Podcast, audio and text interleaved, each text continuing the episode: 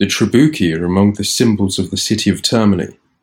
To observe them in all their beauty, you can walk along the Trabucci promenade that from the foot of the Swabian castle winds along the entire city walls of the Borgo Antico until you reach the port.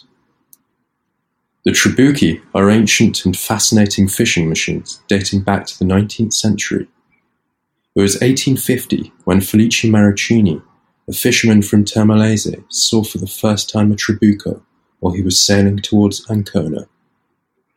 According to the story, during the voyage, he was attracted by the strange instrument, formed by a thick palisade struck between the rocks, on which was resting a solid platform made of wooden planks.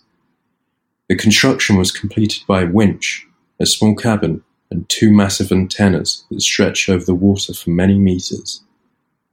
They were connected to a rectangular net that, at more or less regular intervals, was immersed in water and immediately afterwards withdrawn. Felice Marrucini was immediately fascinated by it, and after having assumed enough information about its effectiveness, on his return from that voyage, he decided to build one in Termoli, exactly in Marina di San Pietro, which has survived until today. Thus was born the first trabucco of Termoli, which in 1950, a century later, was followed by about ten more. In Termoli, the trabucci are located close to the Borgo Antico, and they are guaranteed to catch, even in case of bad weather conditions. The choice of the planting places depended on the path of the fish, in particular on its phase of departure from the coast, to which it had approached because of the currents.